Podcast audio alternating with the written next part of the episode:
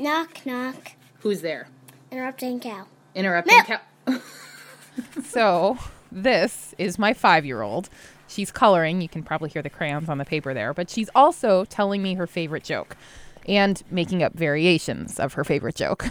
Knock, knock. Who's there? Interrupting puppy. Interrupting pup.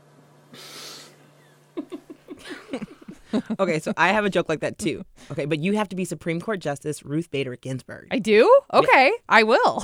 Knock, knock. Who's there? Interrupting Supreme Court Justice Anthony Kennedy. Interrupting Supreme Court. Order in the ju- move. One decision. Well, Is there- suppose there there were any- three unrelated cases. Pardon? Suppose there were three unrelated cases, but the statute. To be clear, that was Anthony Kennedy interrupting the notorious RBG during oral arguments at the Supreme Court. And you might not have even heard Justice Ginsburg there because she barely got a chance to talk. I I inadvertently interrupted Justice Ginsburg, uh, but in the, in the 19 cases here, you, you don't Did he, that? did he just say he interrupted her and then he kept talking anyway? Yes. And this pattern of interruption happens a lot. It started with the first woman on the Supreme Court, Sandra Day O'Connor, in the early 80s. So, when Justice O'Connor was the sole female justice on the court, she was interrupted about three times as often as each of her male colleagues were interrupted. This is University Law professor Tonja Jacobi. She studied oral arguments for the Supreme Court over the last 15 years, and she found that women justices still get interrupted more than the men justices. Nowadays, for example, in 2015 term, it's slightly higher, but basically the three female justices are interrupted about three times as often as each of the six male justices. Uh, and even though uh, Justice Thomas doesn't actually count, so he doesn't actually speak, but we still counted him, so it's actually slightly higher than that. Tonja Jacobi also found the men attorneys arguing at the Supreme Court interrupted the women justices too, only the women justices. And attorneys are actually subordinate to the justices. It was just so jarring because here you have Supreme Court justices, these powerful women, and they're being interrupted constantly, including by their subordinates. And it was just, I found it really galling. Eula, have you ever been interrupted or talked over at work? No. I know, me neither. I can't relate to this at mm, all. Right, at all. All those issues the women Supreme Court justices face, trying to get a word in, how we're perceived when we do, we all face that. And that's, That's the, battle today. Right. That's what I said. And we've got Tactics. I get okay, I get it. I see what you're doing here. Sorry. This is Battle Tactics. For your sexist workplace. I'm Eula Scott Bynoe, I'm Jeannie Yandel. and yes, the workplace is sexist. Even if you hold the floor at every meeting, And even if you're calling into the meeting from bed.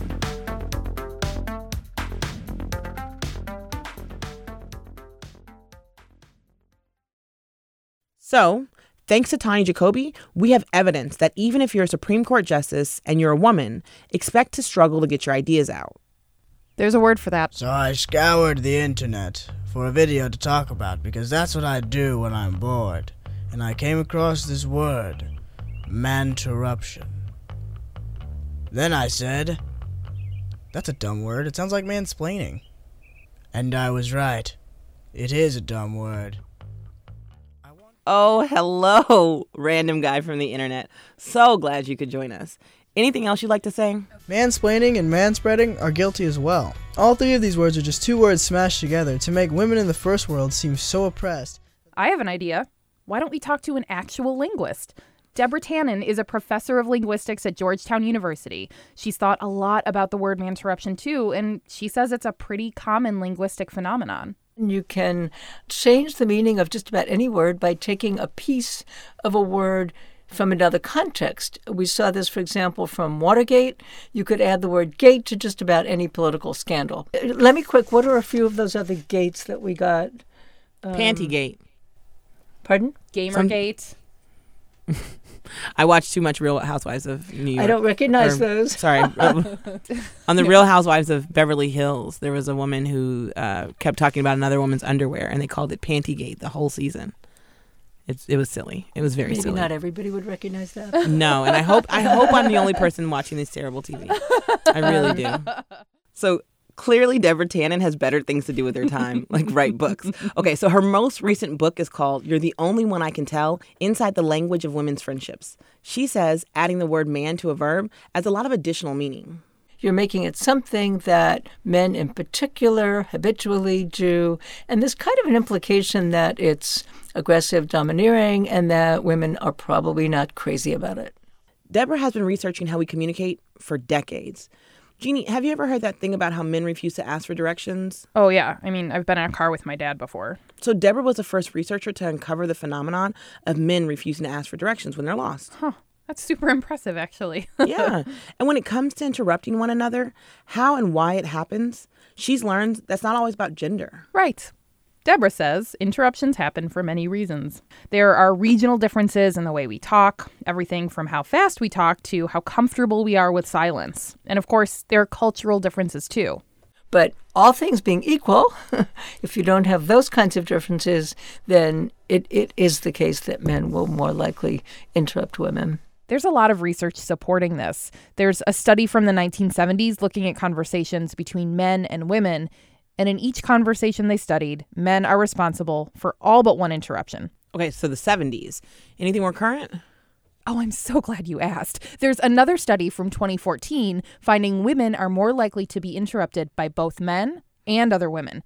And there's a study of the tech industry from 2015 finding men interrupt twice as much as women and are three times more likely to interrupt women as other men. If you want more examples of this, Ugh, just turn on your TV. Come on. Abandon a candidate or abandon their convictions. Okay. Please don't do this. It really uh, annoys me. You know, I don't. I really don't interrupt you. And you do this in completely. Listen, think I, a lot about what worked and how we can make it work again. Well, he approved Three million NAFTA. new jobs, he approved a balanced NAFTA, budget, which is the single worst trade deal ever approved in this country. Hey, Kelly. Hey, I'm sorry. Go ahead. I'm sorry. Quiet, go ahead. Calm, calm down a bit here, Kelly. Let me answer the question. And of course, here's the interruption heard around the world.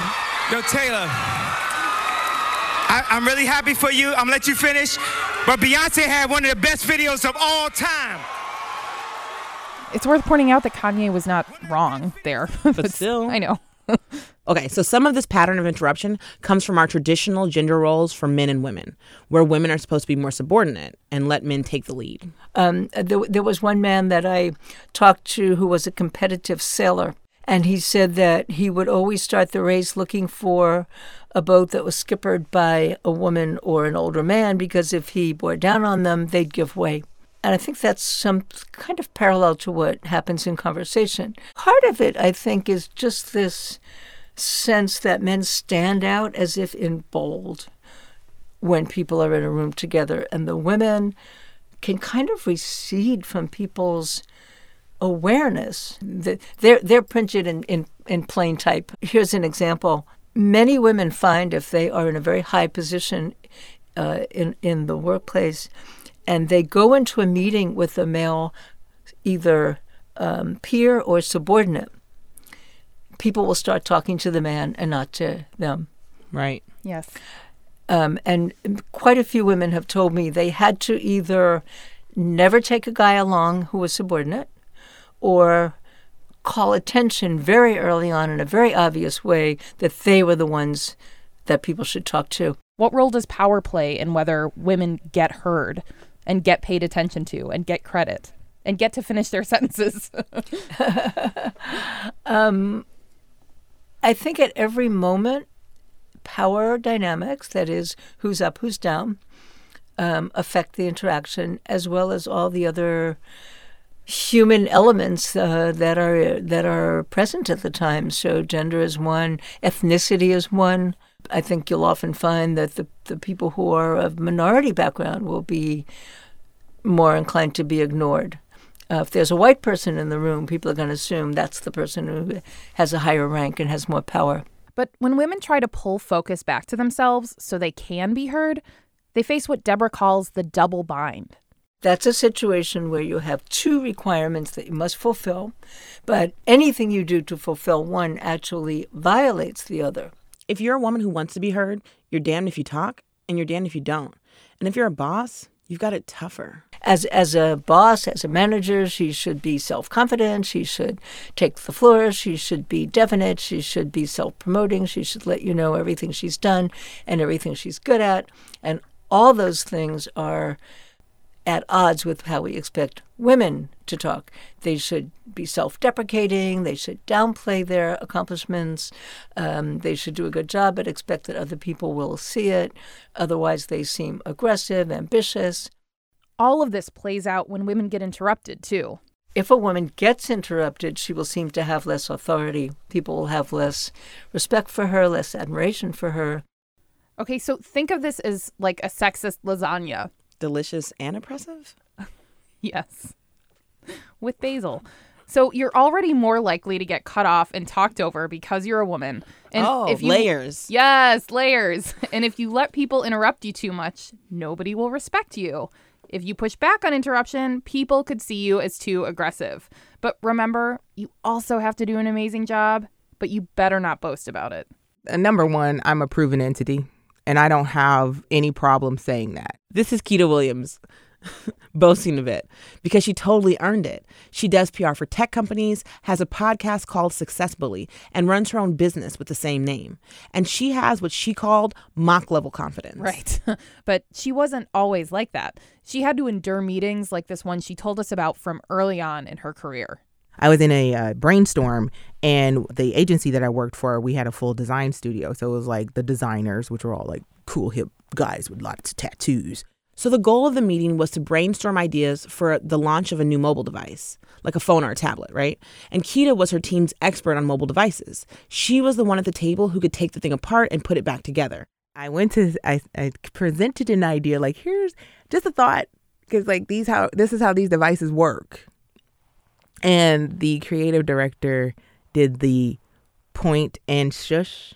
Okay, for clarity here, Kita, the mobile device expert, was shushed like a child in front of her entire team, none of whom spoke up for her. And I remember being red faced furious. My ears were hot, like that full body anger. Kita spent the rest of her day in a total funk. I, I believe there might have been margaritas after this one. The worst kind of margaritas. The kind where you're crying into them and blaming yourself for what happened. And then I, I turned the mirror on myself like, well, you know, could I have said this differently? Did I offend him? Um, you know, like, should I just send him an email about this? And in the reality, it was, you know, he didn't necessarily value my point of view. The thing is, Keita's gotten interrupted a lot in meetings, and for a long time, she blamed herself for that. And as a junior staffer, I feel like I spent a lot of time preparing for things where, like, well, maybe I'm not delivering it correctly. Maybe I need to flesh this out a little more. You know, like, it's like double dutch. I got to jump in and I got, you know, I got to quick feet and then jump out. Maybe I'm being too wordy. Um, maybe I need, maybe my, my ideas need to be a little more, um, uh, well rounded. And talking to her coworkers about what happened in those meetings did not help.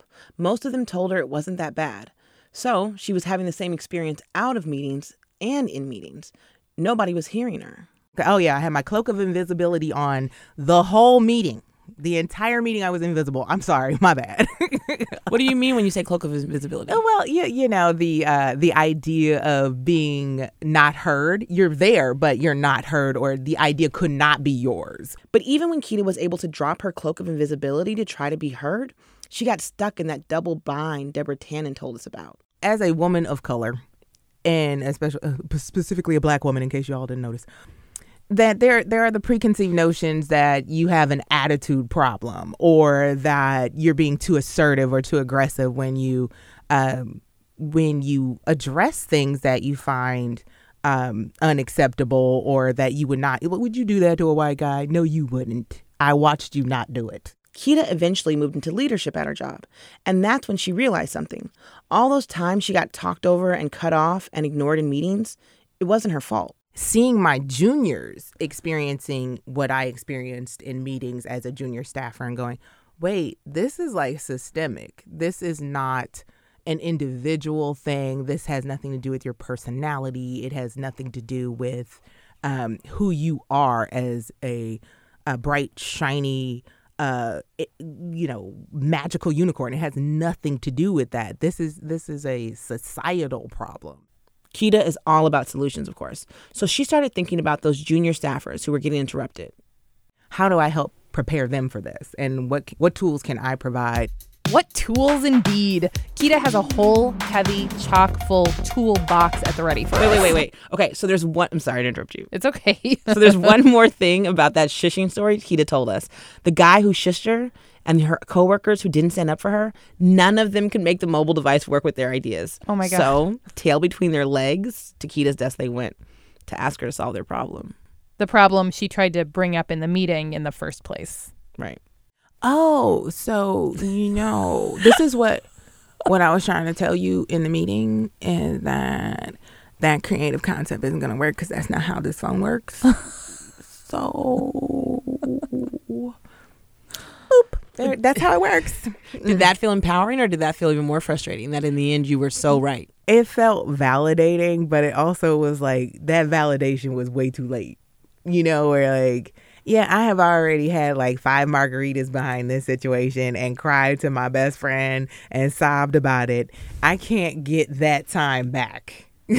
you know, like I you don't come over to my desk with a box of my time in it. Yeah. So in the end she's right, but I mean, what a waste. Totally. Yeesh.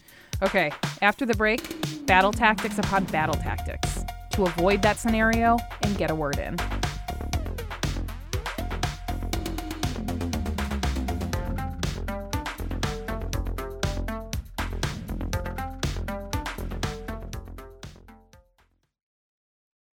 Okay. So we know people get interrupted all the time. And we know women get interrupted more than men. And we know women get penalized if they let interruptions slide. And if they don't. I mean, that seems fair, right? Yeah, totally fair. But now we get to share tactics for pushing back against interruption and that double bind. I love tactics. It's my favorite part of the show. Me too. Battle tactics. Yay! Okay, so, but let's start at ground zero for getting interrupted the meeting. My five year old, by the way, calls them blah blah meetings. anyway, so Keita Williams has the perfect tactic to counter getting interrupted in meetings. She just counts the number of times it happens. That I make little hash marks on my notebook of how many times I've been interrupted. And when I actually have the floor, I go, so just want to call out that I've been interrupted six times in this meeting. So I would I would love to finish my thought. Wait, did you hear that tone of voice Kita used? She calls that her quiet storm voice. She purposely uses that low, calm tone of voice when she calls out being interrupted. And there are actually apps that you can use to keep track of interruptions in meetings too. There's one called Woman Interrupted, there's another one called Time to Talk. We'll list more apps in our newsletter. You can subscribe at kuow.org slash btsw. So Kita has another tactic, one you can use before you go into a meeting. She calls it the pre-meeting. Like if you have a mentor or um, at least someone on your team that has a little more agency than you, pulling them aside pre-meeting, going, "Hey, I had this thought. I want to make sure we cover it. Like, I'm, you know, I, I got this really great idea." And there's nothing wrong with that. You know, it's a little cloak and dagger, but uh, I find that in the times where I prep and I I pre-meet where possible, that the outcome is a lot better. Kita also says you should get on the agenda of the meeting beforehand. That way you know you'll have time dedicated for your point. But don't think you're not going to get interrupted still. I mean, all the research tells us you will. That's true. So, another tactic Kita recommends and uses is called amplification. It's where you repeat what another woman said, giving them credit, maybe adding a little something to their idea. Kita loves amplification. Oh, I've been implementing that everywhere I go. So, we're the three of us are in a meeting. Uh-huh. And We've- you we- we've pre-met 'cause we- yes, we and went- we've we pre-met, of we- yeah, course. we pre-met. You say something amazing, I repeat it, and then add something on, and then you repeat it and add something on, Oh, so that it's heard three times and Yep. given credit for you. Yep. So I love the way that Kita and then and then Jeannie made such a great, you know, blah blah blah. And the way I see it is to add on. Okay. Boom. Yes. Boom. So I'm giving credit where credit's due. Amplify. Amplification works, guys. Women on President Obama's staff used it during meetings to make sure they were heard. Oh, okay. And if you see something, please just say something. You don't have to have an invite to speak up if you see an interruption. Just point out that it happened and ask the person who was cut off to finish their point. Okay, now we need to talk to those of you who interrupt. This tactic is for you. We're going to call it the Whoa Nelly. So before you interrupt, stop for a second. Whoa, Nelly. Exactly. Ask yourself why you feel the need to interrupt. If it's because you need more clarity on something, great. Ask your question efficiently, and then give the floor back to the person you just interrupted. Otherwise, just write down what you want to say and bring it up later. Yeah, so make sure you raid the supply closet. Right, there are post it notes there. So now we just need to hear how it goes when you use all of these tactics. Yes. If you use any of the tactics we talked about in this episode, tell us what happened. I really want to hear these stories. Email us at btsw at kuow.org. Or if you're a member of our Facebook group, you can post there. And as a reward, we'll send you our No Manterruptions digital badge. Oh my God, I really hope that this badge involves a sexist lasagna and sad margaritas. I, can't wait to see what Tio, our designer, comes up with. So I love that. And I also love that our newsletter lists every tactic we just talked about and all the research we mentioned. totally. Jeannie, we've got each other's backs here. And in hmm. this long uphill battle of fighting sexism at work, one, I'm going to work on interrupting you. And two, Wait, less or more? less. I just interrupted you. I'm sorry. And two, I'm still willing to pull my load if you're willing to pull yours. Same, Eula. Same. Battle Tactics for Your Sexist Workplace is a production of KUOW in my hometown of Seattle. Our producer is Caroline Chamberlain Gomez.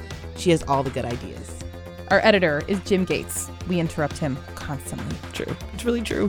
And Brendan Sweeney is our managing producer. This podcast was inspired by the book Feminist Fight Club, written by the amazing Jessica Bennett. Our theme music was composed by Kessia Gordon. Keep up the good fight, you guys. See you soon.